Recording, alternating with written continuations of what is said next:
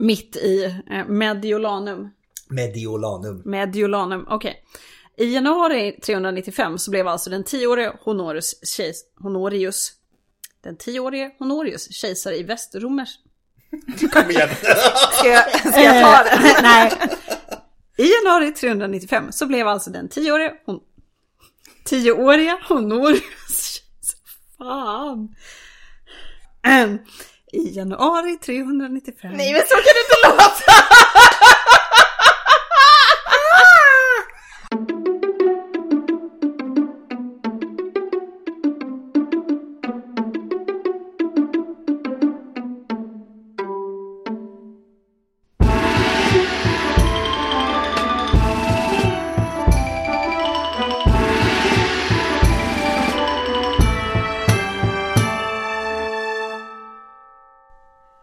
välkomna till Podius Castus, en podd om antiken. Vi som sitter här idag är jag Angelica. Johanna? Och jag Adam.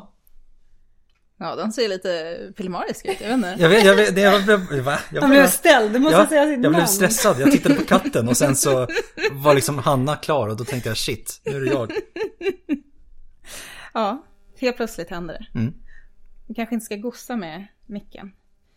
Ja, vi har alltså fem katter här idag. Jag tänker att jag berättar det innan någonting annat. Jag är kattvakt och vi spelar hem, in hemma hos mig. Så, och så om ni hör någon katt så Ja. är det en katt. Eller om ni hör oss reagera på någonting så är det en katt, troligtvis. Troligtvis ja, man vet aldrig. Det kan också vara Angelica. Jag kryper upp i någons knä plötsligt. Så. Börjar sig gosa sig, putta huvudet. Stryker mig ja. med mikrofonen. Ja, ja. ja. Men vi ska inte prata om katter, tyvärr. tyvärr. Inte den här gången. Vi Nej. kanske kan ha ett avsnitt om katter någon gång. Mm. Det, tycker skulle, jag. Det skulle vara Ja. kul. Vi har ju ett om husdjur. Men, ja. Ja, katter blir en annan gång. Katter blir en annan gång. Nej. Eh, idag så ska vi prata om huvudstaden i det västra romerska riket under senantiken. Och vi ska även prata om en eh, kvinna som var med och formade staden. Eh, och ja, vad ska man säga? Det är ju det är väldigt, väldigt mycket eh, intryckt på ganska kort tid. Så att eh, vi kommer ju inte ta upp allt, allt, utan eh, vi kommer mest fokusera på hur den här staden eh, blev huvudstad. Eh, samt på den här kvinnans då inflyt eller liv och inflytande på staden. Ska vi säga någonting om när senantiken är? Mm. Ska vi säga det? Ska vi säga det? Eh, senantiken, vad pratar vi då? Ja men vi pratar väl, jag tänker lätt, den som man brukar höra är väl ändå från, alltså krisen på 200-talet, när den tar slut. Då är vi typ 270-280 Efter vår tid efter någonstans. Och sen pågår ju den då fram till dess att Västrom faller. 476. Och där har vi liksom senantiken. Så att i, i, grova, i grova lag kan man säga att det är typ 300-talet. 300-talet och 400-talet. Och det är där vi kommer Ja. hålla oss. Eller vi kommer börja lite tidigare, men vi kommer hålla oss. Men vi håller oss efter vår tidräkning hela tiden i Ja, det här exakt, avsnittet. ja, Så att det behöver inte upprepa det varje gång vi säger ett årtal. Nej. Nej. Någon gång kanske vi nämner före. Men det är, det är kanske en gång. Men och då, då Då säger vi att det är före. pedagogerna kom Ja, fram, våra inre yes. pedagoger. Ja. Ja, precis. Ehm, ja, men eh, skall vi starta? Eh, och eh, då tänker man ju lite så här, ja men romarriket, då tänker man ju Rom. Vanligtvis ja. Ja. absolut. Eh, så att vi, man kan ju inte prata om romarriket utan att prata om staden Rom. Och staden Rom var ju liksom ja, hjärtat i den romerska historien. Och det var centrum för den romerska eran. Men som Adam nämnde, så under 200-talet så började en del saker att hända. Mm. Det blir lite stökigt. Eh, flertalet politiska oroligheter leder till att många kejsare de, liksom, de börjar etablera sig eh, i andra städer där de bygger upp kanske en armé eller något liknande stöd. Och det här är alltså kejsare med främst militär bakgrund. Och de väljer liksom strategiskt viktiga städer. Och dit kejsaren går, dit går även hans hov. Och det är alltså personer som är en del av den här administrationen. Man får komma ihåg att kejsaren är inte bara, det är inte en man vid makten utan det är, det finns en hel apparat bakom den här personen. Ja, annars funkar det inte. Nej, precis. Så i den gamla huvudstaden, alltså i Rom, så fortsätter senaten att utse en eh, prefekt. Och den här prefekten skulle styra över staden, ha ansvar eh, för att se till att spannmålet kommer till de människor som bodde där och så vidare. Den första januari varje år så gav senaten två individer den högsta äran att vara konsuler. Och de här nominerades då av kejsaren. Och medan senaten fortsatte vara typ en bas för de aristokratiska familjernas makt så skapade skiftet från Rom som maktcentra en ny stil av imperialistiskt styre. Det var nu mer fokus på att hålla gränserna säkra och man ökade den militära effektiviteten. Diocletianus är lite utav personen som kickstartar senantiken. Ja. Och han styr, han, han, han blir kejsare helt enkelt. Han styr mellan 284 och 305. Och hans regeringstid markerar en distinkt brytning. Och det är den som leder in i den här nya eran. Då. För un, och, du ska säga, under hans regeringsperiod så började Ravenna växa fram från att vara en relativt obetydlig plats till att bli det senare imperiets nya huvudstad.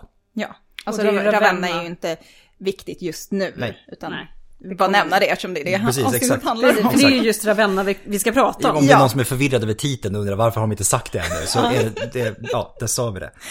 Eh, Men vi börjar från början. Precis, exakt. Romulus och Remus. uh, Diocletianus, han var en militär ledare från Dalmatien. Och det är alltså eh, långa, smala området som är typ där, alltså forna Jugoslavien är idag. Lung, Längs kusten vid Adriatiska havet. Eh, han utropades till kejsare av sina trupper år 284. Och under den här tiden så var det ju en både ekonomiskt och politisk nedgång. Det, och det är som sagt det vi kallar för krisen under 200-talet. De där grejerna brukar hänga ihop. Ja, exakt. Ja, och det är liksom, det är ett lång, man skulle säga det är liksom ett lång, lång serie av inbördeskrig. Ja. Egentligen, under liksom en nästan 50-årsperiod som, som pågår. Eh, Diocletianus han hade ju som mål då såklart att sätta stopp för det här. Och han började med att stärka rikets norra gränser och med att omorganisera administrationen. Han hade lite planer. Precis. Eh, det, var, det blev en dramatisk vändpunkt. 286 så flyttar han hovet från Rom till det som idag är Milano, som väl då hette Mediolanum. Ja. Och han utsåg också sin militära kollega Maximianus till sin medkejsare. Eh, Maximianus han fick regera i den västra delen av riket medan Diocletianus utsåg Nikomedia till sin huvudstad. Och det är den moderna staden Izmit i Turkiet. Det, det här är ju, tänker jag, det är så jäkla risky. Mm. Vad du får ta hand om halva riket men du ska fortfarande vara lojal med mig. det gäller att lita på dem. Det, det, det, Ja. då har man trust. Så gick det inte så bra heller. Men det, Nej, men, men det är verkligen, ja, risky. Jag ska säga det, det som är intressant är att ehm, om man tittar på de städer där man slagit mynt under varje kejsare så ser man i huvudsak Rom upp till den här tiden. Och efter den här tiden så blir det hej massa, vass, eh, massa andra lite överallt. Ja men precis. Och det, det är ju flera kejsare som slår i flera olika Ja. städer. Mm. Och det är så ett tydligt tecken på att det verkligen har skett en stor förändring. Det är inte bara Ja. en kejsare som gör så här, utan det är många. Ja. Då har det hänt grejer. Eh, sen 293 så kom ännu en uppdelning av kejsarmakten. Och då får man två stycken, så att säga, typ mindre kejsare, alltså ju- juniorkejsare eller vad man ska kalla Ja, det dem heter ju. Junior Ja, Emperors. ja, men precis. Ja. Lite Ehm, svårt att översätta, det är det ja, alltid. Ja, men också, absolut. Och på, på latin så heter de ju då, alltså Caesarer, alltså Caesar. Medan då Diocletianus och Maximianus var Auguster. Så August, hade Augustus som titel. Ehm, och de här då Caesarerna, de skulle komma och ärva makten efter en bestämd period. Och på så sätt så försökte Diocletianus att introducera ett system för maktövertagande. Som då skulle hindra instabilitet och krig när det kom till ett maktskifte. För som det har varit under 200-talet så blev det ju kejsare, alltså de poppade upp när som en legion tyckte att deras ledare skulle vara kejsare. Ja, absolut. Ehm, Det var otroligt stökigt. Ja, ja. ja. Ehm, så att vi har de två kejsarna som byggde upp palats och administrativa, alltså de två augusterna. enkelt. Ehm, De byggde palats, administrativa byggnader inom sina nya huvudstäder som då var Nikomedia och eh, Mediolanum. Och de två eh, cesarerna, juniorkejsarna, de satte upp sina hov nära gränserna av det romerska riket. Närmare bestämt i Antiochia i norra Syrien och i Trier i väst. Så att det är två, två stycken som får uppdrag att stärka gränserna och sen sitter två stycken och sköter administrationen lite längre in i riket. Mellan 337 och 402 så valde alla kejsare då mellan, eller från Konstantinus den andre till Honorius staden Mediolanum som sin huvudstad. Det var helt enkelt det nya, det nya innestället tänkte, tänkte jag säga. Men Ja. det nya Rom. Eh, och Diocletianus sätt att styra, alltså den här tetriarkin, var ju utformad för att ha större kontroll över fronterna. Och de är ju långt ifrån Rom, för som att det utgick från Rom och blev större och större. Eh, och det här medföljde ganska många drastiska reformer gällande sättet att styra. Man behövde ju lägga om administrationen. Till exempel så skiljer man väldigt tydligt mellan den folkliga administrationen och den militära. Eh, Det behövde också byggas lite mer typ fabriker för att tillverka vapen och uniformer. Eh, Man behövde bygga jättemycket mer vägar. Det är ju bra för infrastrukturen. Eh, Det utformas en ny typ av skatt som är i form av mat till de lokala arméerna för de måste ju utfodras. Ja. Det kostar ju ganska mycket. Eh, Så det är väldigt mycket fokus på det här militära och hålla igång det. Eh, Många provinser delar också upp i mindre delar. Och då kräver det en utmärkande hierarki så att det är tydligt vem som styr och har makten. Eh, Och då blir det en, en guvernör typ och en domare. Och det var liksom på grund utav den här processen som Ravenna år 297 blev huvudstad i Flaminia-provinsen, som är kustregionen i nordöstra Italien. Och det är faktiskt värt att säga att Diocletianus och hans medkejsare faktiskt drar sig tillbaka år 305 som de hade planerat. Så de har satt upp det här systemet och de följer det. Vilket, vilket är bra. Ja, och då men är går det bra? Ja, men så långt är det bra. Eh, Och då är det meningen att makten ska gå till de här cesarerna. Eh, Men det blev ju inte riktigt så som man hade tänkt sig. Surprise, surprise. Ja. Det är så här, det är, det är inte... Det är en fin tanke. Det är en fin tanke och det kanske möjligtvis kan funka i ett väldigt stabilt läge. Ja. Men i ett instabilt läge så är det ju mindre sannolikt Mm. att det funkar. Om vi säger så. Ja, det är, det är också, alltså det har pågått så länge, krisen har pågått så länge. Ja. Så att det har ju fötts folk under den här tiden och dött folk under den här tiden, alltså som inte har känt till något annat. Nej. Vilket betyder att då, då har det, liksom, det har funnits ett system under krisen. Som är att ja, men legionärerna utser kejsaren typ. Och Ja. de utser den kejsare som typ leder dem. Eller de, den som leder dem blir kejsare om de tycker att Ja. han är bra. Eller något sånt. Eh, Och det systemet, det har ju blivit ett system. Ja. Även fast det inte satts i pränt på något sätt så har det, det är det som gäller. Och bestämmer man sig då helt plötsligt att nej nu gör vi på det här sättet istället. Då är det klart att det, det är som en reform. Alltså det, även fast man blir som någon sorts återgång till vad som var innan. Så blir det ju helt nytt. Ja, och om man inte har liksom lyckats pränta in att med det här nya systemet så kommer allt bli frid och fröjd och jättebra för precis alla. Vilket är ju typ omöjligt och under en väldigt kort period. Var, varför ska folk följa det nya systemet? Och så är det klart att det finns många som ville ha det här gamla systemet som kanske såg en möjlighet att själva då få makten. Ja. Så att, nej, det och också lite så här, men varför ska vi låta någon som har ärvt makten få makten. få makten? Ja. Istället för någon som vi har valt. Ja, Ja, Ja det var ju lite som på merit tidigare. ja. precis. Fast det var lite ostabilt. Ja, ja, men precis. Ja. Men, men, men som sagt, soldaterna valde den som de, de tyckte om honom. Typ. Ja, men precis. Och tänkte att, ja men fan, du kan ju. Du kan ju köra på det här liksom. Det Ja. blir bra. De gjorde här, så. Ja, ja, precis. Du kan ju. Och så fick de högre lön säkert Ja. också kan man tänka som de Ja. hade en kejsare som, som tyckte om dem. Ja, som tyckte att, om inte annat tyckte militären var viktig. Ja men precis, och kanske, ja, men precis, och kanske kände lite sån här att, ja men ni utsåg mig till kejsare, då får ni lite förmåner. Mm, exakt. En av de här kejsarna som då blev utsedd av sina trupper var Konstantin den första. Och år 306 i York utropades han till kejsare av trupperna och eh, han kämpade tills han 324 blev enväldig härskare i det romerska riket. Då är vi tillbaka. Ja, Ja. och den 11 maj 330 så utropade Konstantin en ny huvudstad i den östra delen av det romerska riket och kallar detta, denna stad för Konstantinopel. Mm. Vilket helt enkelt betyder Konstantins stad. Men det var ju i alla fall bara en. Det var inte som Alexander som liksom Nej, precis. Alexandria till höger och vänster. Ja. Vad ska vi kalla den här staden för? Ah, Alexandria. Ja. Och Alla sen, är en, hans. och sen en häst. Jag har också varit där. Ja. Också. Ja. Men det är lätt, då glömmer man inte bort det. Det är som att ha samma lösenord på alla Mm. ja, ja, men precis. Exakt. Ja. Alla mina städer heter samma sak. Ja, Ja. ja. Jobb när man ska skicka brev bara. ja, men då precis. Men då är det så här Alexandria vid Eufrat, liksom. Ja, Ja, precis. Ja. Eller Alexandria i, vid Nilen. Ja. Nej, det var, det var inget. Under senare delen av 300-talet så skulle Konstantinopel bli känd som den regerande staden. Liksom överskugga Rom, alltså helt, Ja. helt och hållet Ja, egentligen. Och när man pratar om Konstantin så går det ju inte att hålla sig från kristendomen. För bland annat så såg Konstantin till att stora kyrkor byggdes i huvudstäderna. Och han bestämde också över biskoparna och gav ut kristna föreskrifter som inkorporerades i den kejserliga lagen. Ehm, och vill man veta mer om det så kan man lyssna på kristendomsavsnitten. Ja. Ja, precis. Mm. Ehm, efter Konstantins död år 337 så blev det dags för hans söner att slåss om makten. Såklart. Ja. Eh, efter, I efterhand så stod det klart att detta var en stor brytpunkt.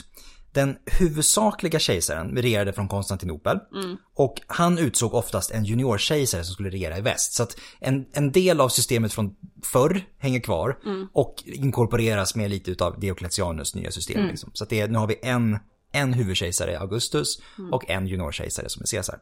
De, de har, Rom- det har liksom blivit för stort för sitt eget bästa på Ja men verkligen, verkligen. Man, man klarar inte av att hålla ihop det här Nej. Nej, precis. stora riket som består av så många olika typer av människor och kulturer och ja. Då var det väl liksom lättare, okej vi delar upp det. ja. Men man kan ju inte dela upp det alldeles för mycket. Nej. Nej. Men sen så var det också det här att det var ju, det var ju skillnad mellan den västra och den östra delen av riket. Mm. För eh, eh, alltså balansen mellan de här två halvorna eh, blev min, alltså, mindre och mindre. Det, det blev stor obalans helt enkelt. Och under Konstantins dynasti så blev Konstantinopel större, rikare och eh, viktigare. Medan Rom förlorade lite av sin forna glans. Och det här med eh, den nya inne-religionen, alltså kristendomen, växte fram mer och mer och eh, grunden för religionen som den ser ut idag började bestämmas. Och under den här tiden så var staden Rom fortfarande relativt hednisk. Mm. Det var inte hans vanligt för, alltså att en kejsare kom och besökte Rom. Nej. Vilket är så här, äh, tänkte, alltså om du är kejsare över det romerska riket men du besöker inte ens staden Rom. Nej. Det är helt sjukt. Eh, Konstantinus den andre gjorde ett ceremoniellt besök i staden år 357. Och det här upprepades inte förrän kejsare Theodosius den första gjorde samma resa 30 år senare. Mm. Då har ju Rom verkligen förlorat sin glans. Ja, om man men inte ens behöver besöka det. Nej, Ja, verkligen. inte, inte ens symboliskt åka dit. Nej, nej, man men precis. det. En svaghet som man kan se i hela den här romerska administrativa apparaten kan ju spåras till det stora antal legosoldater inom armén som faktiskt inte hade romerskt ursprung. Man rekryterade ofta nya soldater i Balkanregionerna och de här eh, liksom styrs ju utav sina egna ledare som betalas efter varje kampanj som man hade deltagit i. Och då blir det ju en mycket mer personlig relation. Alltså soldaterna känner större lojalitet mot sin direkta befälhavare än mot någon kejsare som, som Ja, ja. är någonstans så. Eh, och eh, trupperna vinner ju också mer och mer makt under 300-talet och eh, alltså den här typen av legosoldatstrupper. Och de börjar dominera inom den romerska armén. Det blir fler utav den här typen av konstellationer än vad man ska säga den klassiska armén. Och det här skiftar ju maktbalansen. ja. Och de här ska vi säga, de var också eh, lite mer trogna den arianska kristendomen. Så man, den här religionen gör ju också att det blir, det blir, det blir större klyftor mellan de olika delarna inom riket helt enkelt.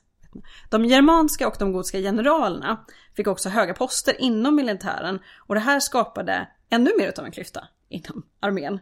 Eh, så att det var en ganska stor minskning av folk som var villiga att slåss för kejsarens skull. Och det här märks bland annat vid slaget vid Adrianopel 378. Där de gotiska soldaterna dödade kejsaren Valens och många av hans generaler. Man var liksom inte lojal kejsare, man var lojal den som gav en nåd. Mm, mm. Helt. Där pengarna kommer ifrån. Ja, och det är väl inte sådär jättekonstigt. Nej. Nej. Nej. Nej men liksom varför ska man lyssna på den här personen? Ja, Mm, ja. när man har någon som ett ger en pengar, ser till att man förhoppningsvis överlever och som Ja. man förhoppningsvis kanske också litar på. Precis. Ja, men de har ju satt det i system liksom. Mm. Ja, Ja. ja. Det, är, det är så det funkar. Men kejsare Valens, som nu är död, Han är död. Lite kris. lite, lite kris, men Ja. han hade en eh, sån här junior-kejsare då, Ja, ja. eh, i väst, som kallades för Gratianus. Och eh, Gratianus var tvungen att inkalla en person vid namn Theodosius. Som, eh, han var en vanhedrad romersk general som hade flytt till Spanien efter att hans far blivit avrättad. Nu låter det som att det finns en väldigt stor och intressant historia bakom det, men det kommer vi inte ta. Det blir ett annat avsnitt. Det blir ett annat avsnitt ja. Eh, Gratianus satte i alla fall sitt hopp till Theodosius för att han skulle rädda Konstantinopel från goterna. Mm. Och Theodosius, han reste från Spanien till öst. Men hans resa blev hindrad eh, på grund av att goterna då konfronterade honom och sen började ja, förhandla med honom. Och det de ville var ju att slå sig till ro inom riket. Mm. Theodosius, han segrade i ett, eh, ett slag och utropades där till kejsare av sina trupper som, ja, As you Som- do. as as you do, as you do. Ja. Och eh, eh, kejsar Gratianus utsåg honom nu eh, till kejsare den 19 januari 379. Det var en ganska smart move av honom där. Detta ledde till att Theodosius, eh, att han, han tillät en stor del eh, gotiska familjer att slå sig till ro på kejserlig mark som allierade trupper. Alltså det de ville. Mm. Och då skulle de även slåss för kejsarriket. Theodosius hade en lång regeringstid. Och det här markerar ännu en vänd- vändpunkt för den kejserliga historien. Vad är vändpunkt nummer tre? Det är många vändpunkter på Ja. kort tid. Ja. Så Un- Uno reverse cards Ja, ja, gud. Han hade i alla fall ett gäng lyckade kampanjer mot eh, diverse fiender.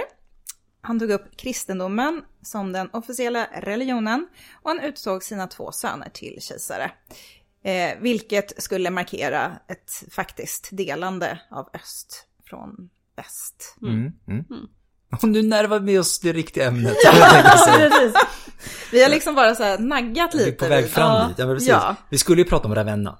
Och Ja. nu har vi kommit till en kejsare som är viktig när det kommer till Ravennas historia. Ja. Men han är viktig i det anseende att han är far till en person med direkt koppling till Ravenna. Ja. Så vi, vi, vi fortfarande kejsar lite. Exakt, det är fortfarande en person till. Men han är faktiskt pappa till kejsarinnan Galla Placidia. Som regerade i Ravenna från 425 och sen 13 år framåt i tiden. Ja. Och Theodosius då, han hade en fru som hette Flakilla. Vilket kul namn för övrigt. Ja, otroligt Ja. roligt. Ja. Eh, De fick ett antal barn. Eh, Sonen Arkadius föddes strax, eh, eller föddes innan 379. Sen har vi dottern Pulcheria som dog vid en tidig ålder. Och 384 fick de sonen Honorius. Theodosius adopterade även sin brorsdotter Serena när hennes far gick bort. År 386 så dog Flakilla och Theodosius förhandlade sig till ett andra äktenskap med en prinsessa vid namn Galla. De gifte sig år 300, eh, 387 och det enda av deras barn som överlevde till vuxen ålder var just Galla Placidia. ja. Så där har vi den. Nu är hon född. Nu är hon född, precis. Ja, härligt. Eh, hon har en pappa, hon har en mamma, hon She är född. has entered the story. Precis. I'm here. Eh, Theodosius var en trogen kristen och likt sin företrädare Konstantin så genomförde Theodosius kampanjer runt om i medelhavsvärlden.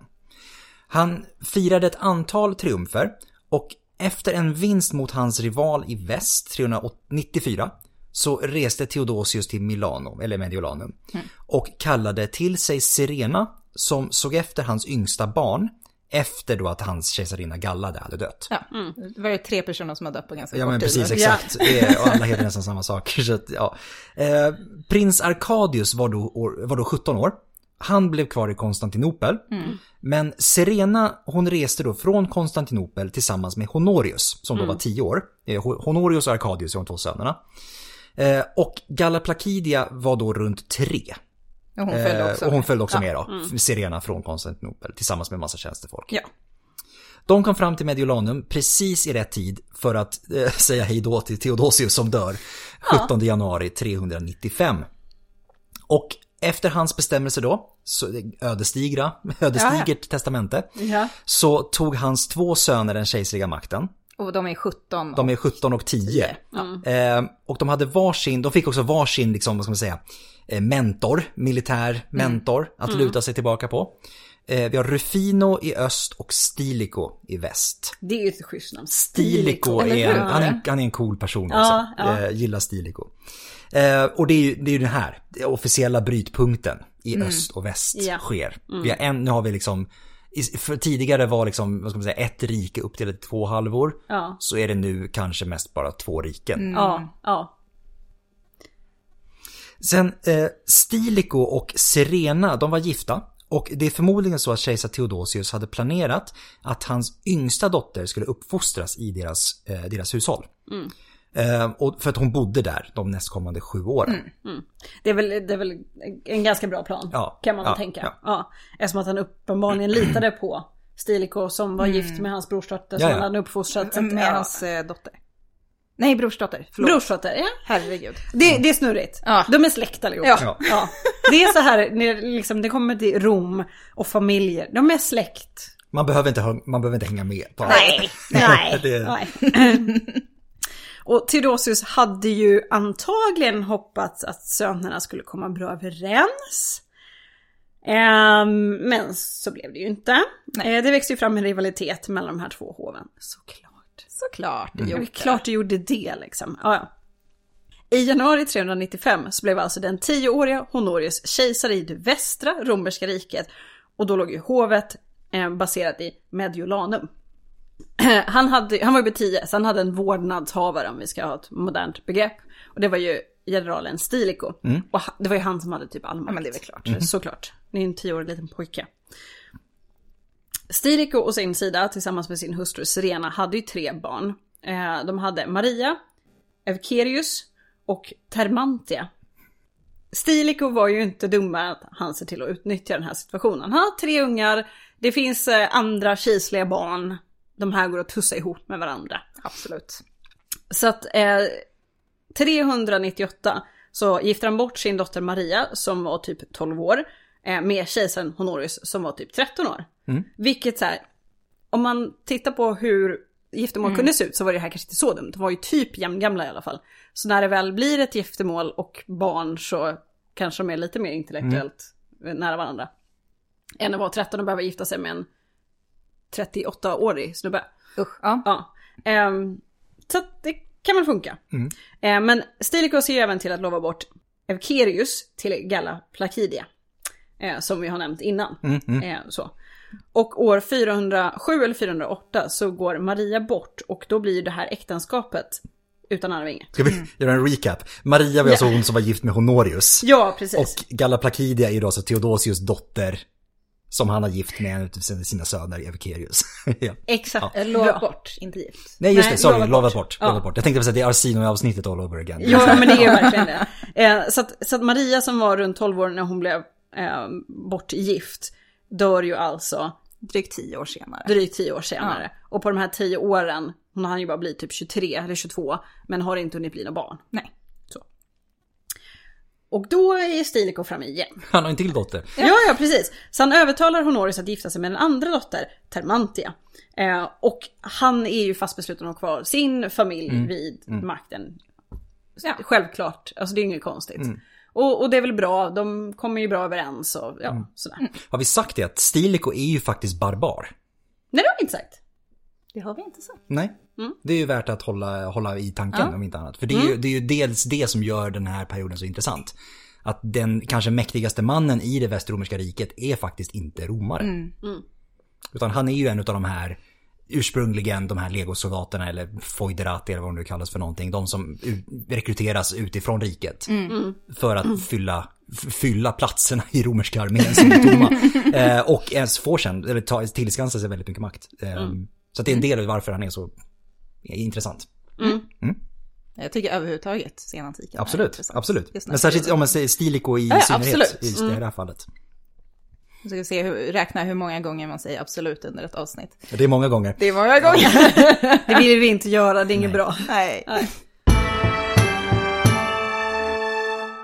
Vid sekelskiftet mellan 300 och 400, där är vi nu. Ja, vi hoppar eh, tillbaka några år. Ja, precis. Mm. Um, då nåddes Stiliko av nyheten att västgot, eller vicegoternas ledare Alarik eh, hade attackerat Grekland.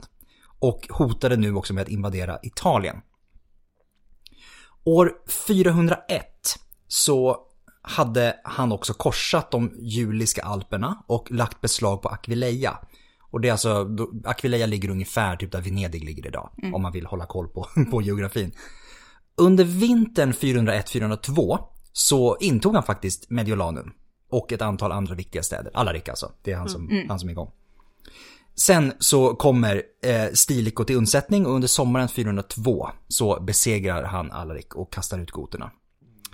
Eh, men Alarik lyckades undkomma Stiliko. Han, mm. han flydde. Och Stiliko övertalade Honorius att flytta hovet från Mediolanum till en säkrare plats. Woop woop. Och nu och det var då Ravenna som valdes som en passande bosättning för regenterna av det västra, eh, västra romerska riket. Mm. Nu är vi där! Nu är vi där i Ravenna. Det, det tog en liten stund alltså. Så vi, nu har vi jobbat igenom dels, vi vet vem Galla Placidia är ja. och nu är vi i Ravenna. Ja, precis. Mm. Och Ravenna valdes delvis för att det ansågs vara omöjligt att inta staden. Det är ganska bra Eller hur? Det är bra ja. argument. Ja. ja. Och delvis också på grund av dess stora hamn vid, eh, vid Klassis. Mm. Också ett bra argument. Också. Mm. Mm. Ravenna byggdes under 200-talet före vår tidräkning. Här kommer före. Här kommer före igen. Mm. På sandbanker. Staden eh, var lätt att komma till via flod. Och eh, det hade, liksom staden hade en, en stor angränsande dal där det odlades flitigt. Och eh, av den här eh, avkastningen, alltså det som odlades, det kunde liksom förvaras i staden om staden någonsin skulle belägras. Samtidigt som dalen då skyddades av sankmark och vattenmassa. Hamnen anpassades gradvis för att transportera handelsvaror över det Adriatiska havet och genom Medelhavsvärlden. Och på gravmonument så ser man ofta hyllningar till folk som har byggt eh, skepp eller tillverkat segel samt eh, folk som har haft andra hantverkaryrken som relaterar till det maritima. Och en viktig sak här var att ha kontroll över vattnet runt om staden. Man hade floden Po och två huvudsakliga kanaler, Padenna och Lamisa. Och de här kanalerna inneslöt staden och eh, flöt även in i staden. På grund av att kanalerna flödade runt staden så skapade det en sorts vallgrav, vilket gjorde det svårt att ta sig in i staden då eh, med en fientlig armé. Trots den här närheten vattnet ska sägas att det fanns inte så mycket drickbart vatten och det var först med kejsare Trajanus som en akvedukt konstruerades. Och då är vi lite, när regerade han? Ja, när det är Trajanus då? 98 till 117. Just det. Bra. Fan kan du det där i huvudet? Det är bra Adam, det är bra att vi har dig här. Ja, det är tur att vi har dig. För ödmjukhetens skull så låtsades jag göra en liten konstpaus innan jag sa det. oj, oj, oj. Ja. Mm. ja, det är bra. Så vi inte känner oss alltför dumma här. Det gör vi, det gör vi ändå. Ja. ja. Men det var inte bara positivt med den här närheten till vatten, ska också sägas. Det har ju skett en del översvämningar och jordbävningar. Och det skedde under åren 393, 429, 443 och 468. Och när det skedde, i alla fall de här gångerna, så resulterade det i att eh, byggnader sjönk eller att byggnader blev skadade. Mm. Mm. Så det är lite plus och lite minus. Mm. Men eftersom... Men mer plus. Mer plus ju liksom, jag tänker så här, ja men nu har vi det här, okej vi valde Mediolanum som huvudstad och sen blev den intagen. Mhm. Då är det en dålig huvudstad. Ja då är det en dålig, då kan vi verkligen så här, okej men här, här har vi liksom en, en stad inom en vallgrav liksom, det är, det är svårt att ta sig in. Om man inte liksom blir insläppt. Och tillgång till havet. Och tillgång till den här dalen. Ja, ja precis. Så jag tänkte, blir man belägrad, jag menar då kan man, då har man havet. Då kan man fortfarande Ja. få in resurser från vattnet liksom. Ja, Fienden måste både belägra ut murarna och eh, blockera flotta, eller blockera hamnen. ja. Vilket är ett ganska stort åtagande. Och det här är ju, är ju en stökig period. Så att det Det här... säger du inte. Så, att, ja men liksom det försvarstänket var nog extra viktigt. Ja, Man tänkte väl alltid så, men, men i allra högsta grad om man Särskilt har, nu. ja, ja, absolut. eh, le- lever under det här. Ravenna styrdes av ett lokalt råd, alltså en kuria, precis som i Rom eh, tidigare. Och detta råd styrdes då i sin tur av befälhavaren över flottan. Eh, Och utöver det här så hade staden också en biskop. Och den tidigaste referensen till kristna i området hittar man vid Klassis, alltså hamnen. Och det är troligt att de tidigaste biskoparna fanns här. Men biskopssätet flyttade till Ravenna när hovet etablerades där. Den första katedralen påbörjades förmodligen tidigt under 400-talet. Så, eh, under vintern 402-403 så kommer kejsaren Honorius hit. Och Ravenna blev officiellt då huvudstaden i väst. Det måste ju ha varit så jäkla bra för dem. Tänk på all handel Ja, som följer precis. med att Absolut. hovet flyttar dit. Ja, Men ja, verkligen. Ja. det är toppen. Ja. för dem säkert. Eh, Det finns inga samtida författare som ger en beskrivning av den processen. Eller av liksom hur Honorius blev mottagen i staden. Nej.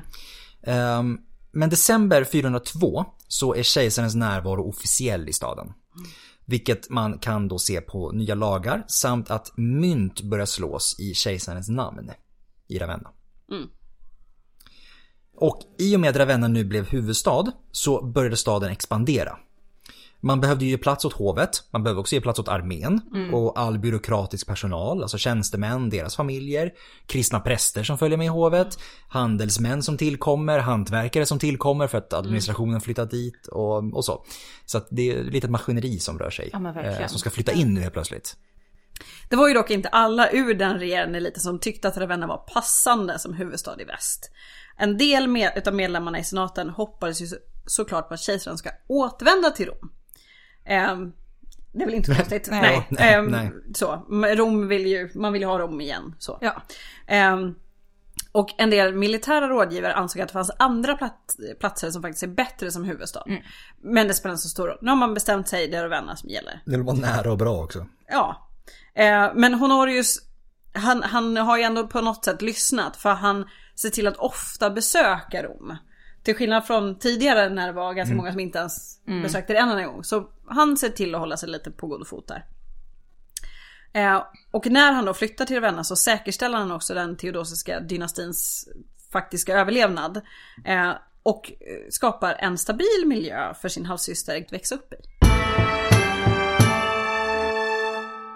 Under hans regeringstid i Ravenna i alla fall så ser Honorius till att den staden får den första av en, ett antal ändå ganska fantastiska byggnader. Som då också signalerar att Ravenna är den nya huvudstaden. Man måste ju liksom ja, sprusa upp den Man lite kan ju inte bara bo i en, Nej. en byhåla. Nej. Och nu kan vi ändå komma till vår huvudperson. Ja, eh, som vi har nämnt lite, eh, men det, det är bra att ta det igen eftersom det är så himla mycket i det här avsnittet. Galla Placidia, hon var alltså Honorius halvsyster. Och hon spelade en väldigt stor roll i Ravennas framväxt. Hon växte upp i en tid med mycket förändring, som ni kanske märker. Eh, och det är ju i och med uppdelningen av kejsarnas styre i riket. En liten sammanfattning är att hon föddes i Konstantinopel 390. Hennes mor Galla dog 394. Hennes far Theodosius dog 395. Då blev hennes halvbror Honorius kejsare över väst och de fly- flyttade till Mediolanum. Och hennes eh, andra halvbror blev eh, kejsare i öst då. Just det. Ja, Arkadius. Arkadius, precis. Jag har inte skrivit upp det för jag var helt fokuserad på väst här. Skit i öst. Ja. Ja. Ja. När hovet 402 lämnade Mediolanen för att resa då till Ravenna så var Galla Placidia runt 10 år gammal. Hon vistades dock både i Ravenna och i Rom. Och hon fick en utbildning som passade en kejsarinna. Såklart. Såklart. Förmodligen fick hon läsa böcker. Hon fick lära sig att sy och brodera och hon fick ju såklart lära sig hur man skulle uppföra sig. Nu kan vi gå tillbaka till rörigheterna lite grann. Eh, Men vi kan säga att nu, nu blir det lite mer relevant för vår huvudperson. Den 31 december år 405, det är alltså tre år efter, skulle du säga? Du, Nej, jag, jag bara tänker att det är väldigt mycket så här, första januari, 31 december. ja, det är väldigt mycket som fokuseras runt nyårs, Ja, nyårshelgen. Men det är ju schysst i alla fall att de håller sig till en del av året. Ja. Det blir lite enklare för oss ändå, Ja, ja, i ja, rörigheterna. ja, Ja. Ja, förlåt Adam. Det- då så. Då, då, 31 december 405, tre år efter att hovet har flyttat till Ravenna, så tar sig då germanska trupper genom floden Ren i Germanien. Då uppmuntrade romerska trupper sin general Konstantin att leda, till Konstantin, Ja, inte, Ja, inte eh, samma. precis. Nej, precis. Att leda dem i ett uppror, vilket spred sig längs med, eh, längs med Ren och in i norra Gallien. Där Konstantin då sen hävdade sin rätt som kejsare och började kalla sig Konstantin den tredje. Ja. Så att nu har vi lite, nu har vi lite uppror på G. Ja. År 407 hade Konstantin lyckats etablera sin auktoritet vid Arl och började... Arl, det är ett svårt ord, det är ett svårt namn Ja. på en stad att säga. Eh, och började slå mynt i sitt namn. ja, som man gör. Som man gör. Och samtidigt så är det flera folkslag som härjar i Gallien, så nu är det liksom, nu är det halabaloo eh, över hela, Ja. hela, hela sträckan. Eh, och Stilicho hade en del att stå i.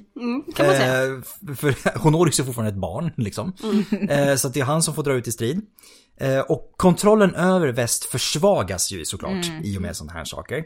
Eh, interna revolter eh, och det är många som ser sin chans i och med att Rom är svagt. Ja. Så ser, då är det många som utifrån då trycker på. Eh, barbarer, så att säga.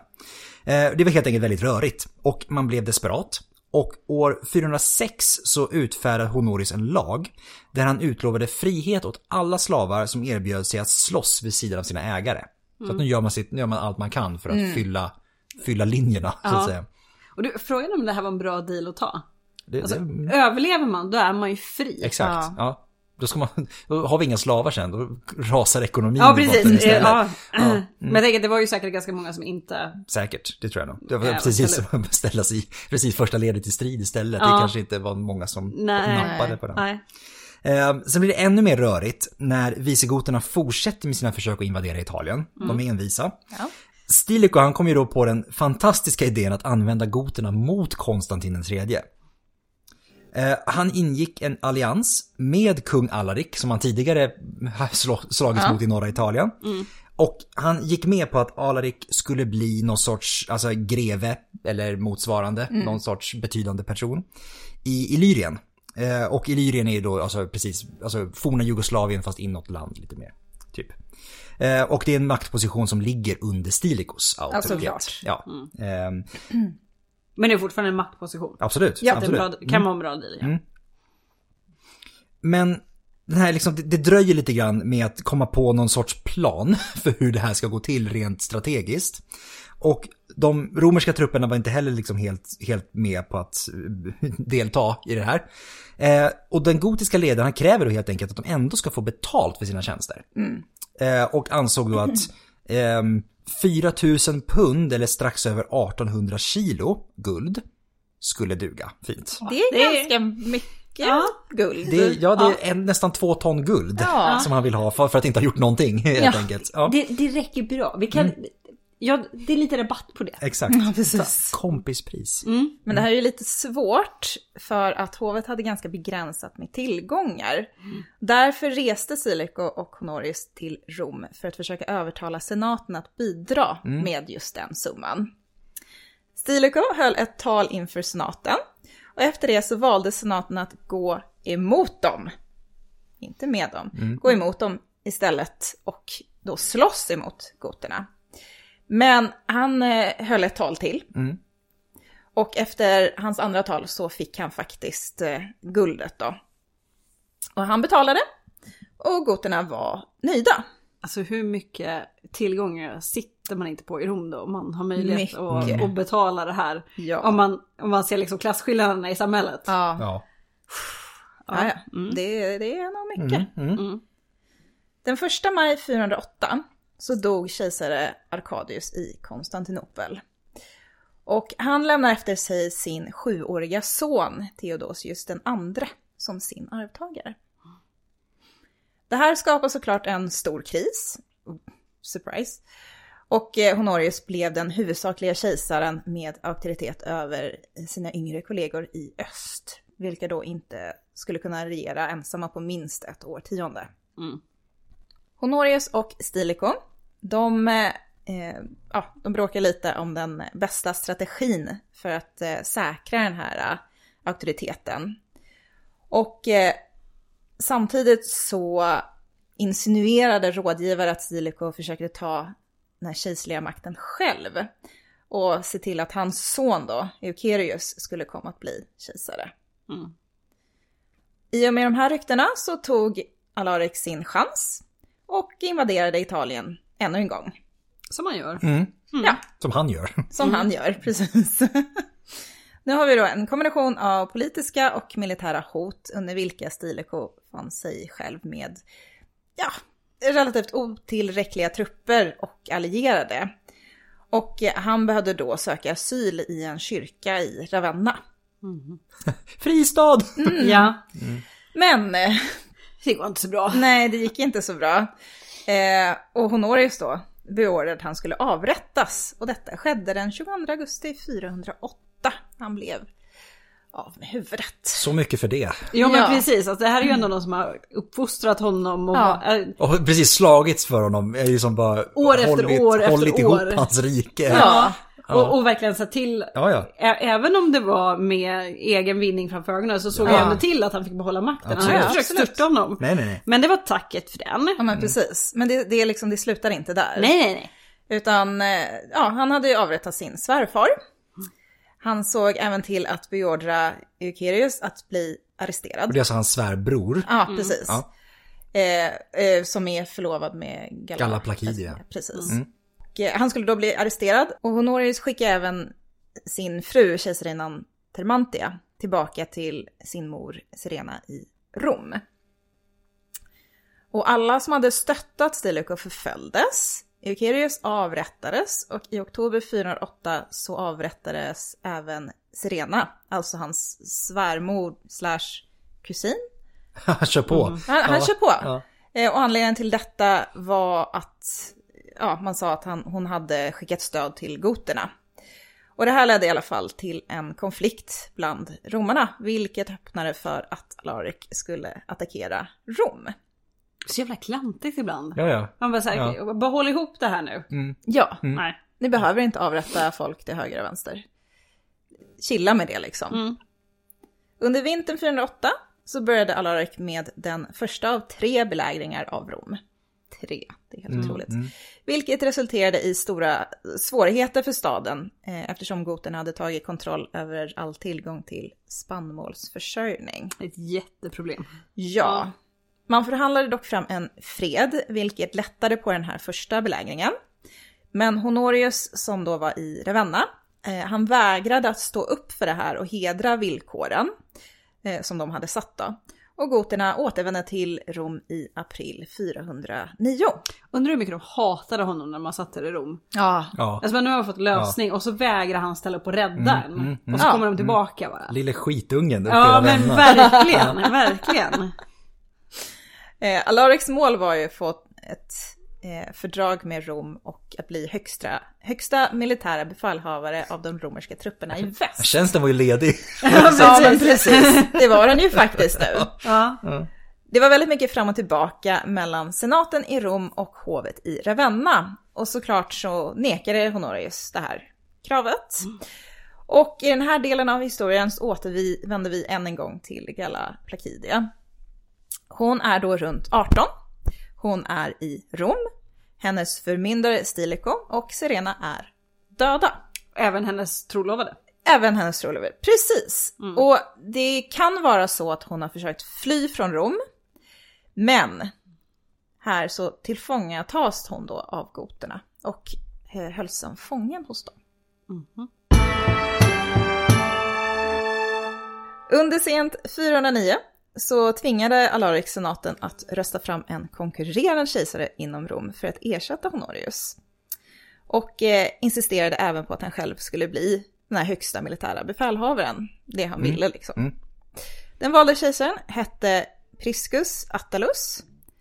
Och han gick omedelbart med på att Alaric skulle leda en trupp för att inta Ravenna. Såklart. Of course. Honorius fann sig då hotad. Och han förberedde sig för att fly staden eh, per båt. Men dock så kom det sig att det skickades drygt eh, 4 000 militära trupper från öst. Eh, och det blev även, alltså medel insamlades eh, från eh, Afrika, från lo lojala personer i Afrika. Och med de här trupperna och pengarna bakom sig så valde han att inte fly. Mm. Och under förhandlingar om fred och under vapenvila så beordrade han en attack på goterna.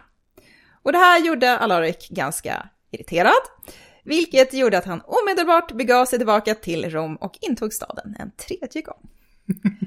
Alltså han, Han, han, är, han förstörde verkligen för de stackarna som bodde i Rom. han är jobbig. Ja, ja, Okej, ja. Och Rom kapitulerade ganska omedelbart. Såklart. Eh, den 24 augusti år 410 så tågade Alaric med sina gordiska trupper in i staden och plundrade den under tre dagars tid. det lär ju inte ha varit vackert. Nej, och det här är ju, det här är ju den kända plundringen. Liksom. Det här är ju den eh, som man ofta, den Sack of Rome liksom, som man Ja. ofta hör om. Ehm, och visst är det för typ första gången som Rom intas på så här, alltså många, många hundra år. Ja, Det är nästan, alltså det var gallerna någon gång så här lång tid innan 500-talet eller vad det är för någonting. Ja. Jo men det är sant, det är ju när de, ja men det måste ju vara där tidigt mellan, ja men 500-talet ungefär, tidigt 500. Ja, det är lite, lite historiskt. Det har Honorius på sitt samvete. Exakt, precis. Mm. Ehm, de var sedan tvungna att bege sig iväg från staden eftersom det inte fanns någon mat kvar efter eh, de här tre dagarna. Eh, Så Alaric han ledde sina gotiska trupper söderut. De hade ju såklart med sig enorma mängder krigsbyte. Eh, Men även den då före detta kejsaren Attalus, alltså den kejsare som han själv hade sett till att, att få på plats. Samt ett gäng romerska aristokrater som, som gisslan då. Och bland de här så fanns Galla Placidia. Ja.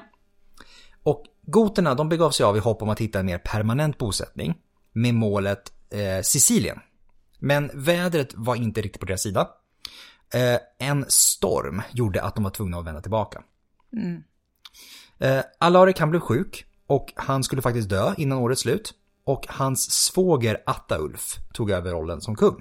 Eh, Attaulf insåg nu att de var fast längst ner i Italien utan någon form av sjöstyrka eh, och utan att ens ha någon sjövana. Inte Det är inte Nej, riktigt, det är inte det är inte riktigt bra. Nej, Nej. jag vet inte vad de tänkte på när de sen insåg, de inser det lite för sent. Ja. Eh, och därför så vänder de om och beger sig tillbaka upp i landet. Eh, de korsade Alperna och gick in i södra Gallien.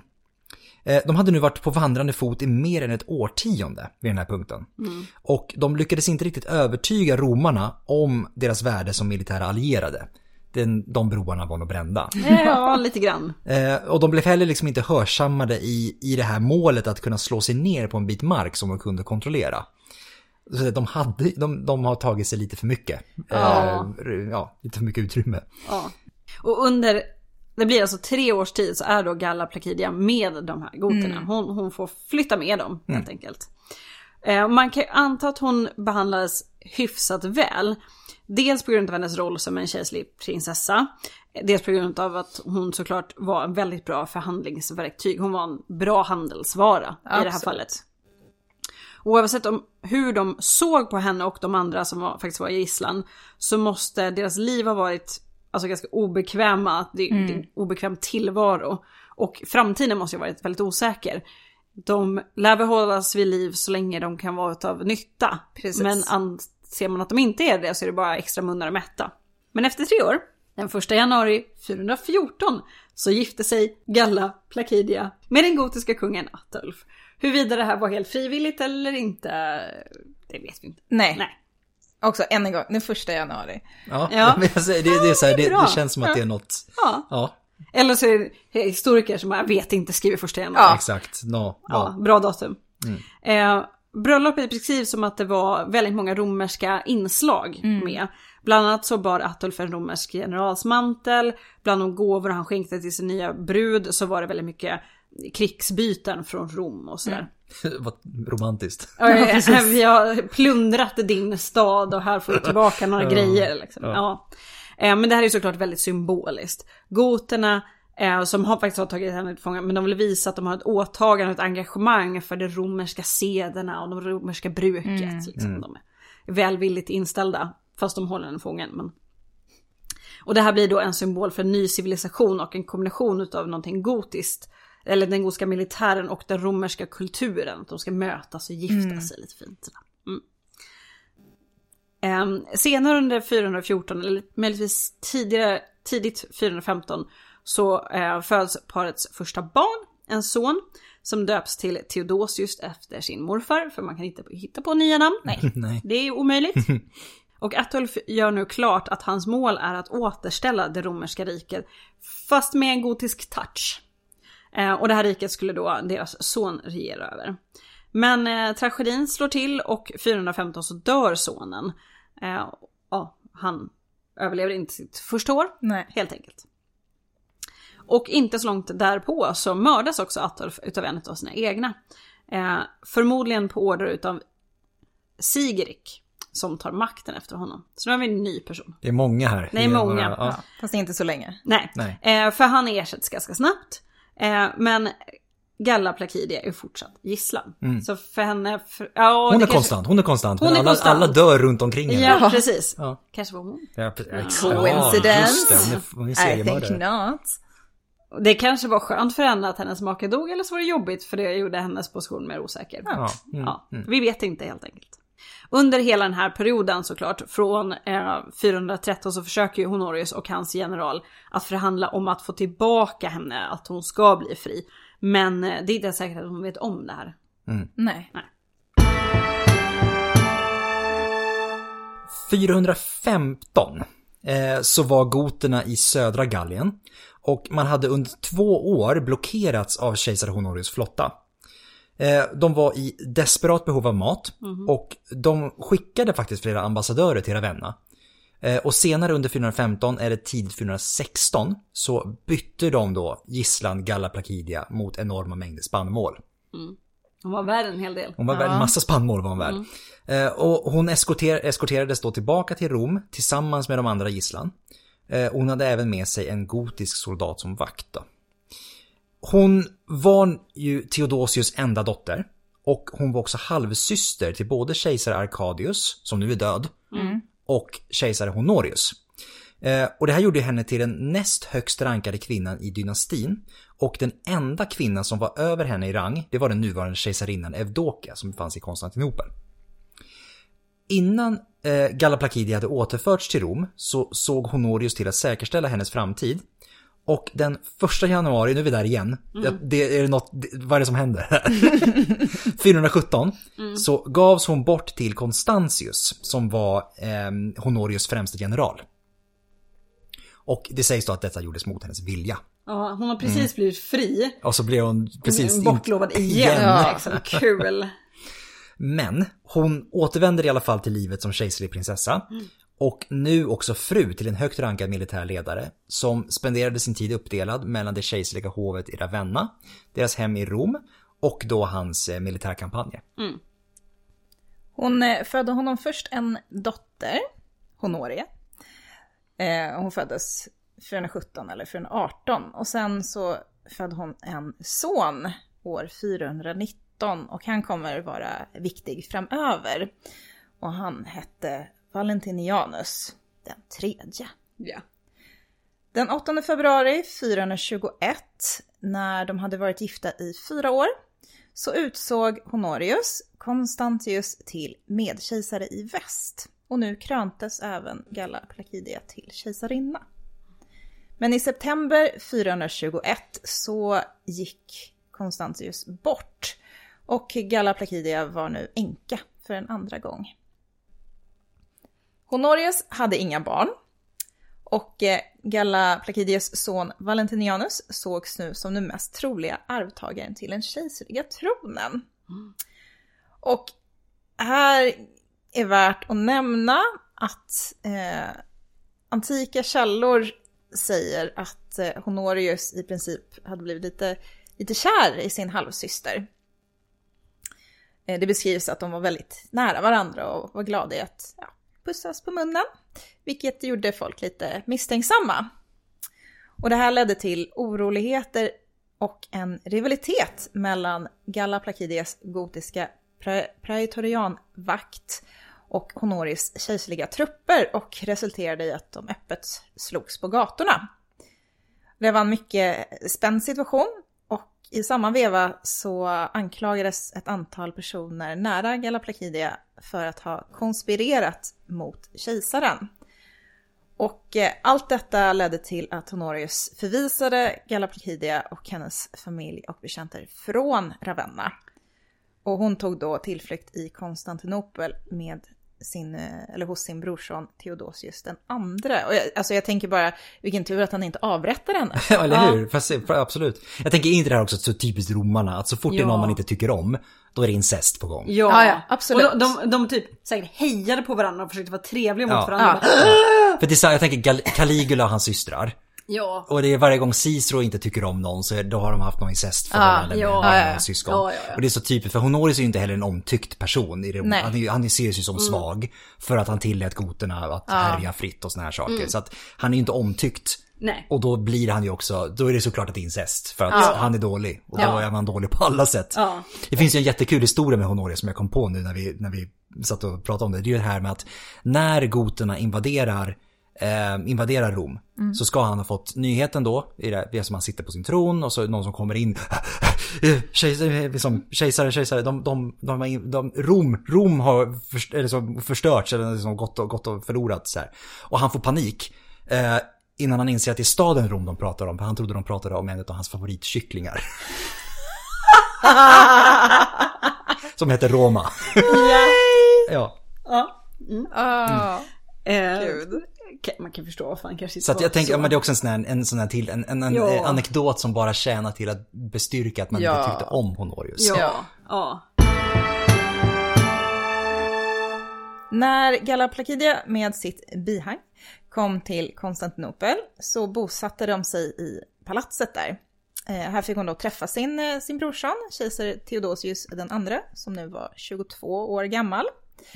Hon fick även träffa hans äldre syster Plukeria. Och eh, Plukeria var en kvinna som hon ägnade sitt liv till att se till att hennes bror var och förblev kejsare. Bakom varje stor man står en ännu större Alltså det är kvinna. lite perfekt tv-serie, det är så mycket, Ja, det är exakt. så mycket. Som, Ja. Ja. Ja. Ja, och sen så eh, sker det igen.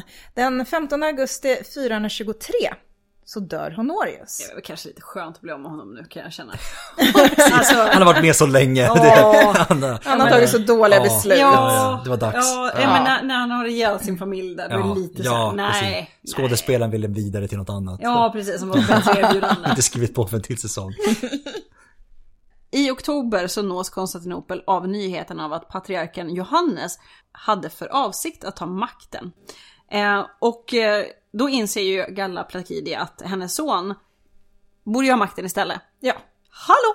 Han finns ju här. Ehm, och eh, hon ser då till att han hävdar sin rätt till makten i väst. Eller ja, hon gör det åt honom. Såklart, Han är ju ja. ganska liten. 424 så går Theodosius den andra med på detta och erkänner Valentinianus som Noblissimus Per. Theodosius ser även till ut guldmynt med Galla Placidias, hennes dotters namn och hans egen systers namn. Och alla har titeln Gustav på de här mynten. Och alliansen mellan öst och väst sluts nu då när Valentinianus den tredje trolovades med Theodosius dotter Likinia Evdoxia. Eh, och då är de då fem respektive två år gamla. Mm. Det är mysigt. Mm, ja. mm, ja. De behöver inte gifta sig just då i och för sig. Nej, de väntar nog ett tag. Ja. Eh, och samma år, så under sommaren, beger sig eh, då Galla Placidia med sin familj och ett stort antal beväpnade män tillbaka till Italien. Eh, året därpå, under våren, anländer de till Aquileia. Eh, och här då besegras då Johannes och såklart avrättar man honom, man vill inte ha honom kvar. Nej. Nej. Och sen tar de sig tillbaka till Ravenna. Där utropas Valentinianus till kejsare. Ja. Eh, det var ju ganska många som var snabba med att varna om att det kanske inte är jättesmart att sätta dit ett barn på tronen. Men hovet var ändå redo att backa upp eh, Galla Placidia. Och det här är väl ganska smart. De har nu kontakt både mellan öst och väst. Hon har koll. Eh, man kanske tänker sig att man kan styra henne och genom henne honom. Eh, men, men det var väl smart, man vill inte ha ett nytt inbördeskrig. Så att eh, det blir ändå så. Vi har en, var han fem? Ja, femåring på tronen. Ja. Mm. I Ravenna så hade nu det lokala statsrådet och den provinsiella administrationen haft en hel del makt, vilket nu reducerades markant. Folk i maktposition och de som hade stöttat Johannes förlorade sin position. Och Aelius och Bonifacius, som var pretoriska befälhavare, tog över militären i väst. Och nu blir det oroligheter i väst. Ja, För att det har inte varit oroligheter tidigare. nej, ti- med, till skillnad från tidigare. Det blir mer! Fler. Mer och fler. Större. Bättre. Starkare. Under 424 och in på mitten av 400-talet. Och det är då under tiden som Galla Placidia är kejsarinna i väst och Plukeria hade inflytande i öst. Så var fiender av Rom extra målmedvetna i sitt agerande. De invaderade, ockuperade och bosatte sig på kejserlig mark. Konstantinopel, de försökte motverka det här genom militära medel. Men de försökte även vara diplomatiska och bland annat erbjöd de guld och andra former av värdeföremål. Och det här var inte något som Ravenna kunde erbjuda, utan de förlitade sig helt och hållet på militärmakt. Det gav i sin tur de här arméerna väldigt stort ansvar och i och med det väldigt stor makt. Men Aelius och Bonifacius, de hade otroligt stora samarbetssvårigheter. Eh, nästan alla militärer under den här tiden var icke-romare. Och trupper som stod emot barbariska, alltså sina barbariska motsvarigheter, de kunde ju ha samma bakgrund som de de slogs mot. Och det var inte helt ovanligt att soldater av olika anledningar, till exempel osämja eller utebliven lön, bytte sida i de här konflikterna. Det var helt enkelt inte så pålitligt. Nej, det är ju Nej. det. Som sagt, romarna, romarna anställer germaner och goter för att slåss för dem mot germaner och goter. Och då är det kanske inte så konstigt om man hoppar tillbaka om man inte känner att man får det man har blivit utlovad. Nej men precis, precis. Precis. Men nu har i alla fall eh, Galla Placidia. Hon måste liksom befästa den här makten. Som, vad ska man säga, som hon vill, vill åt. Eller som hon vill. Ja, åt. Efter att hennes son tagits till Ravenna och då accepterats som kejsare där. Så var det viktigt att han presenterades eh, för senaten i Rom. Det skulle då visa att Valentinianus var kejsare. Och det skulle även visa att Galla Placidia var mor till en kejsare. Det var väldigt viktigt. Så den 23 oktober 425 så kläddes han i kejserlig klädnad, kröntes och hyllades av det romerska folket. Och då var han sex år gammal. Hur trötta måste inte folket vara? Ja. Ja, ja, det är barnkejsare efter barnkejsare. Ja, det här är Ja. liksom, det är bara, det är bara jobbigt. Rent, Ja. alltså det är, Ja. ja, shit. Familjen stannade i Rom till och med nyår, då Valentinianus blev konsul under festligheterna där. Eh, och då kunde han liksom propageras för. Mm. Och alltså, alltså, man bjuder folk på fest, på underhållning, på gåvor och aureus och de blir då vänligt inställda. Förhoppningsvis i alla fall. Ja. Ja. Och de återvände därefter till Ravenna, där Galla Placidia kunde ta sin plats som regent i sin sons namn, såklart. Men, då är ju frågan, hur mottogs då Galla Placidia som kejsarinna och regent? Det ska nämnas, det var inte allt för ovanligt med mäktiga kejsarinnor under kejsartiden. Och man hade en del kejsarinnor relativt nära i tid som hade haft en del eh, makt. Och det verkar som att hovet, de respekterade Galaplakidias eh, auktoritet från början. Eh, från början då av hennes sons eh, tid som regent. Det låter knäppt att säga att hennes son var regent. En sexåring som springer omkring, han kan ju inte ta några beslut. Liksom. nej, nej. Hovet hade ett grundläggande kejserligt maskineri i alla fall. Och det här är viktigt. För det här äh, kejserliga maskineriet, det var ju, liksom, det var ju redan i bruk. Och det upprätthölls av kejserliga notarier som skrev ner alla bestämmelser. Och tjänstemän, som ofta var eunucker, visste hur man eh, organiserade de här äh, ceremoniella aspekterna av den kejserliga administrationen. Och de anpassade och omorganiserade den tidigare manliga rollen.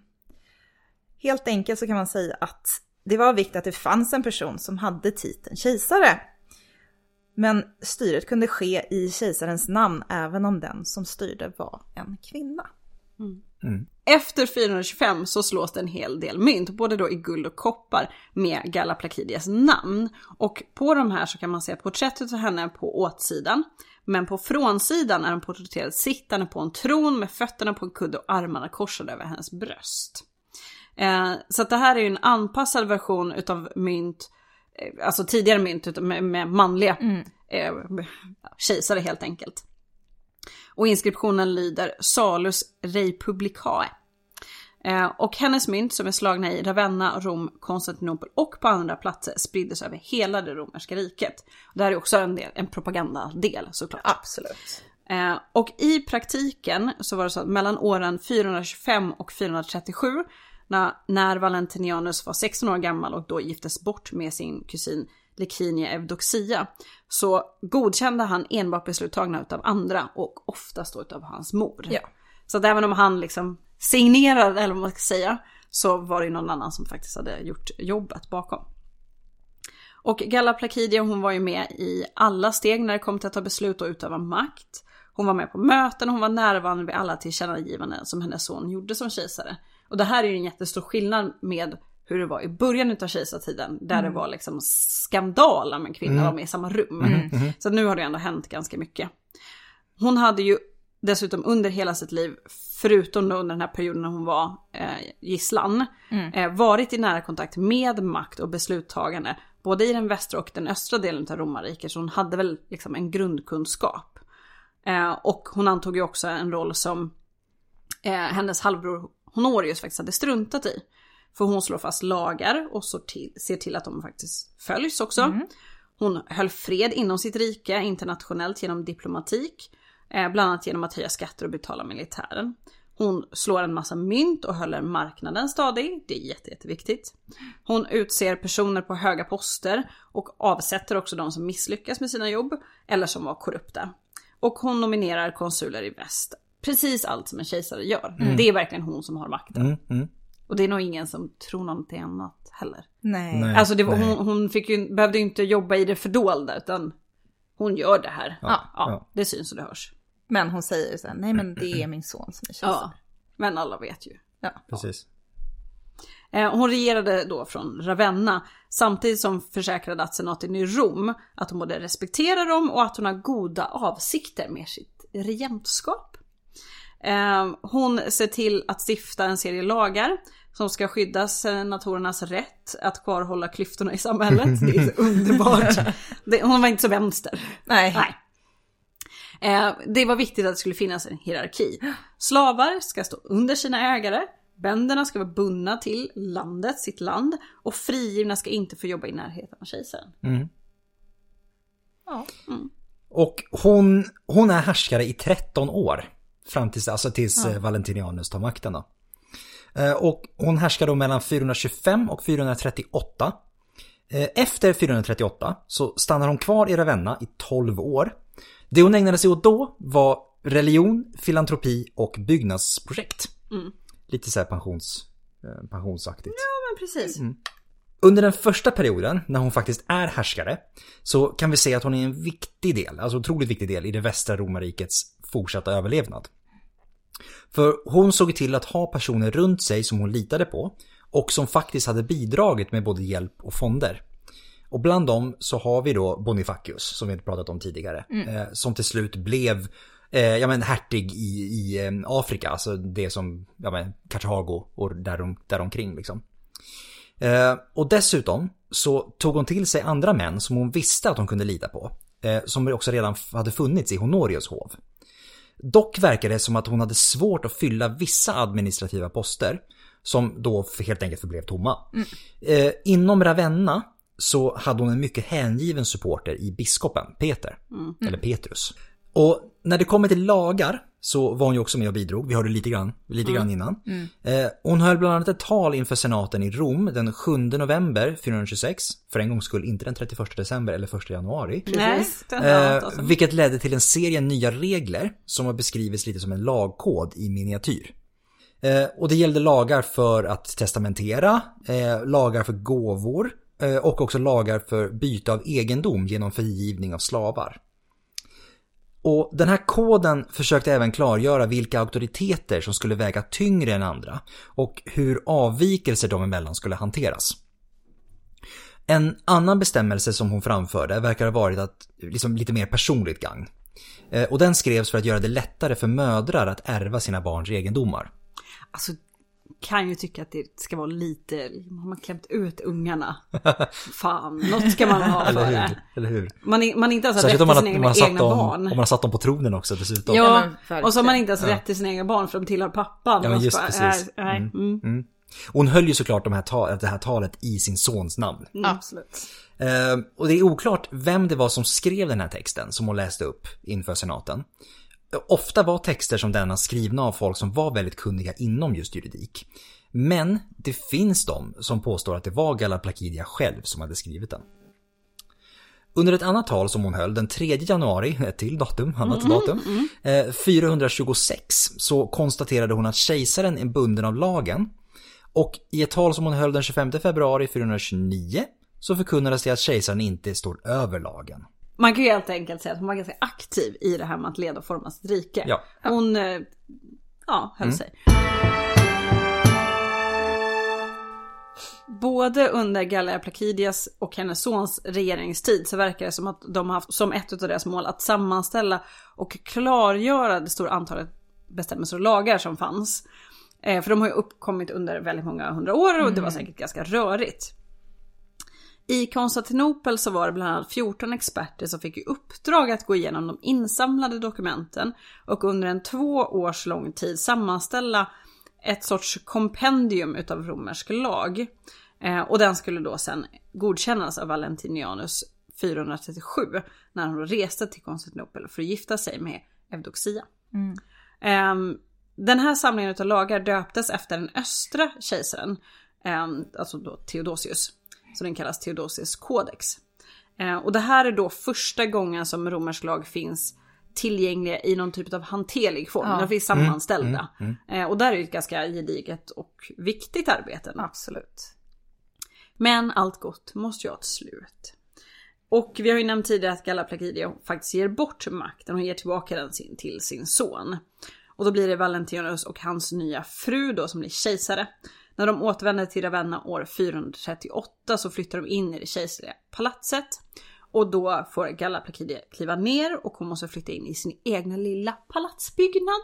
Ehm, då tar hon antagligen en lite mindre framträdande roll. Hon går lite i pension. Ehm, och Valentinianus tar över majoriteten av styret. Och det är ju så som alla förväntade sig att det skulle gå till kanske.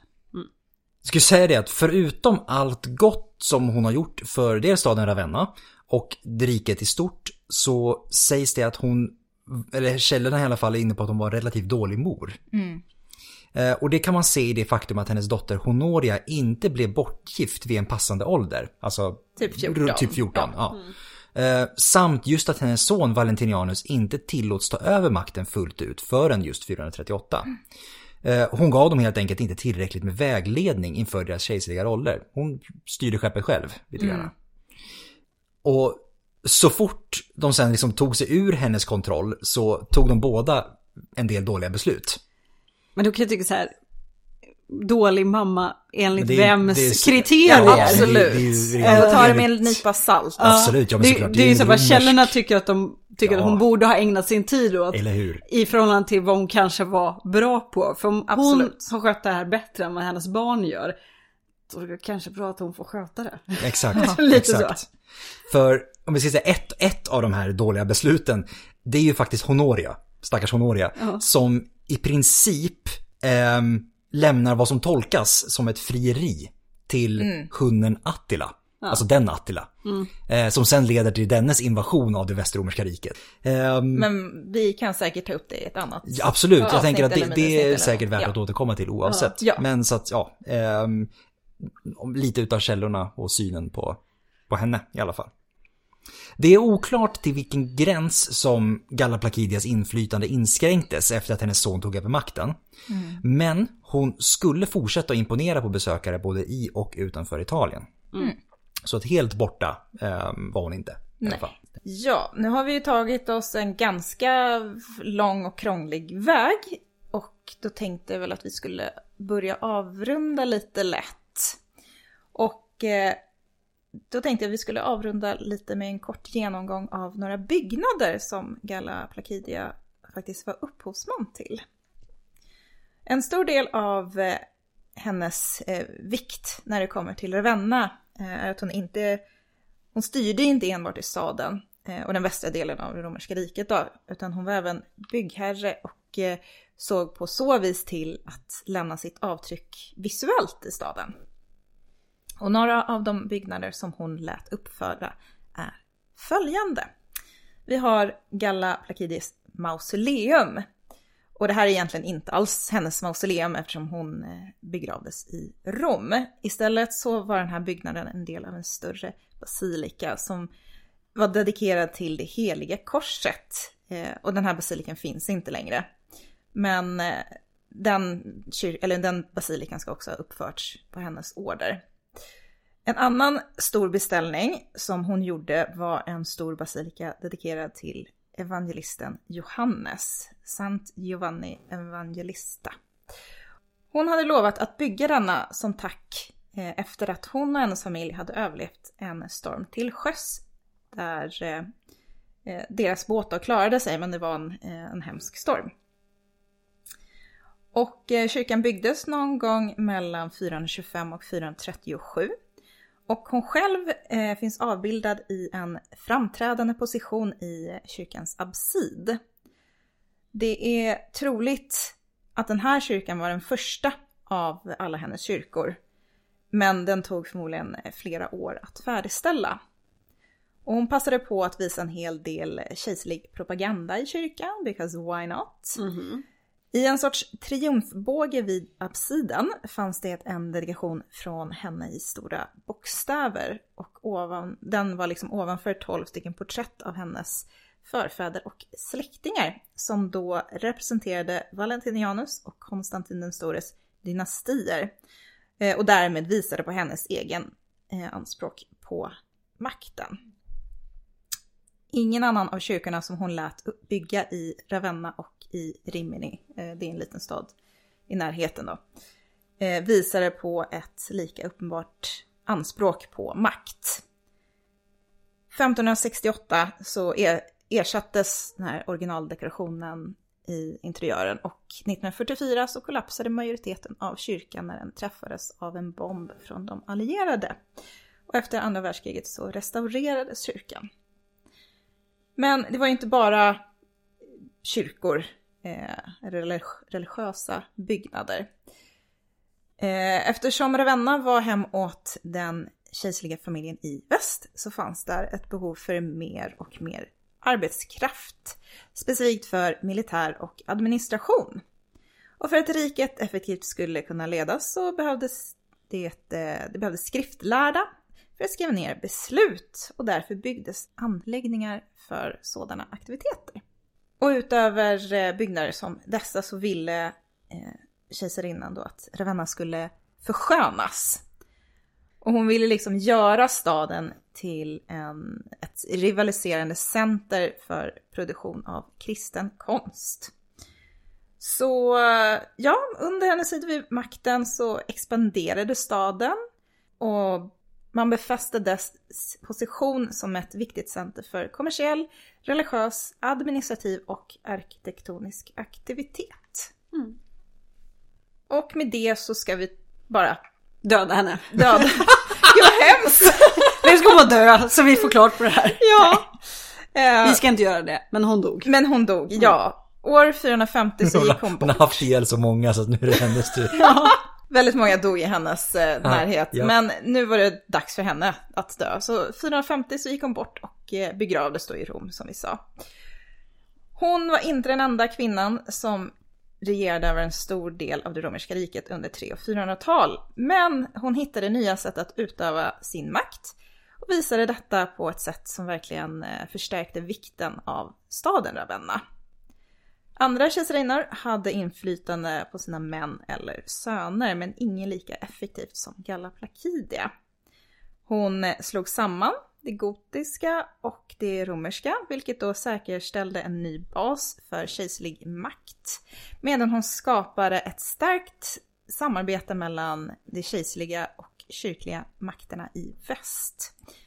Och i och med hennes släktskap samt det faktum att hon var mor till en ung prins som erkändes som den framtida kejsaren så såg hon sin chans att skydda hans rättigheter och därmed upprätthålla den regerande dynastin.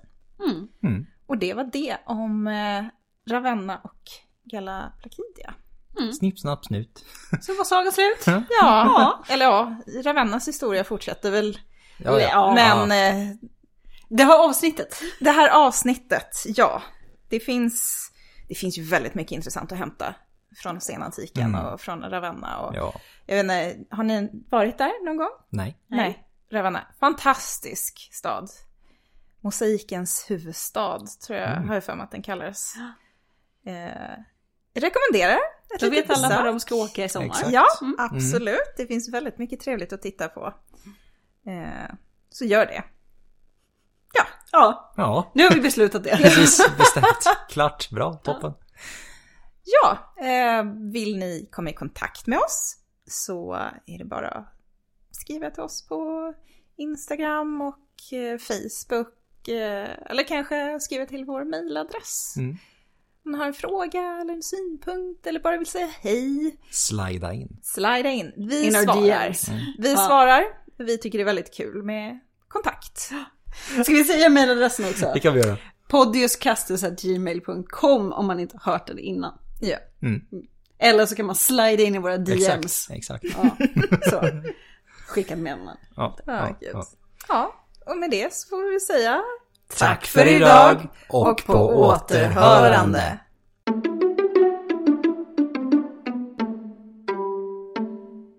Så att det är ett litet maskineri som rör sig. Ja, eh, som ska flytta in nu helt plötsligt. Men det är som nya eh, batterifabriken i Skellefteå. Då behöver de helt plötsligt jättemycket mer förskollärare. Precis som nya batterifabriken. Jag tycker det! Det är en bra jämförelse. Precis. När Luleå blev invaderat så flyttade alla till Skellefteå istället. Exakt så! Nu har du fattat, Japp. äntligen. Det minns vi. Den stora gotinvasionen av Luleå. Hon kom i Luleälven. Jag ser framför mig, du sitter och paddlar ner på, Ja. ner på älven. Okej, ehm, förutom att det var som i Skellefteå med... Jättebra exempel, har brist på förskollärare. Om du vill... Och det fick de säkert i Ravenna också. Så Ja, det, exakt! Just förskole, utbildad förskolepedagog. Ja, exakt. Ja, det var tror jag var en dem. bristvara. De hade också gått åt mycket under krisen på 200-talet. det, var, det var stor bristvara. På det. Det var Det, var de första, det var de första som skickades fram i, Ja. i ledet när de var utbildade till. Ja.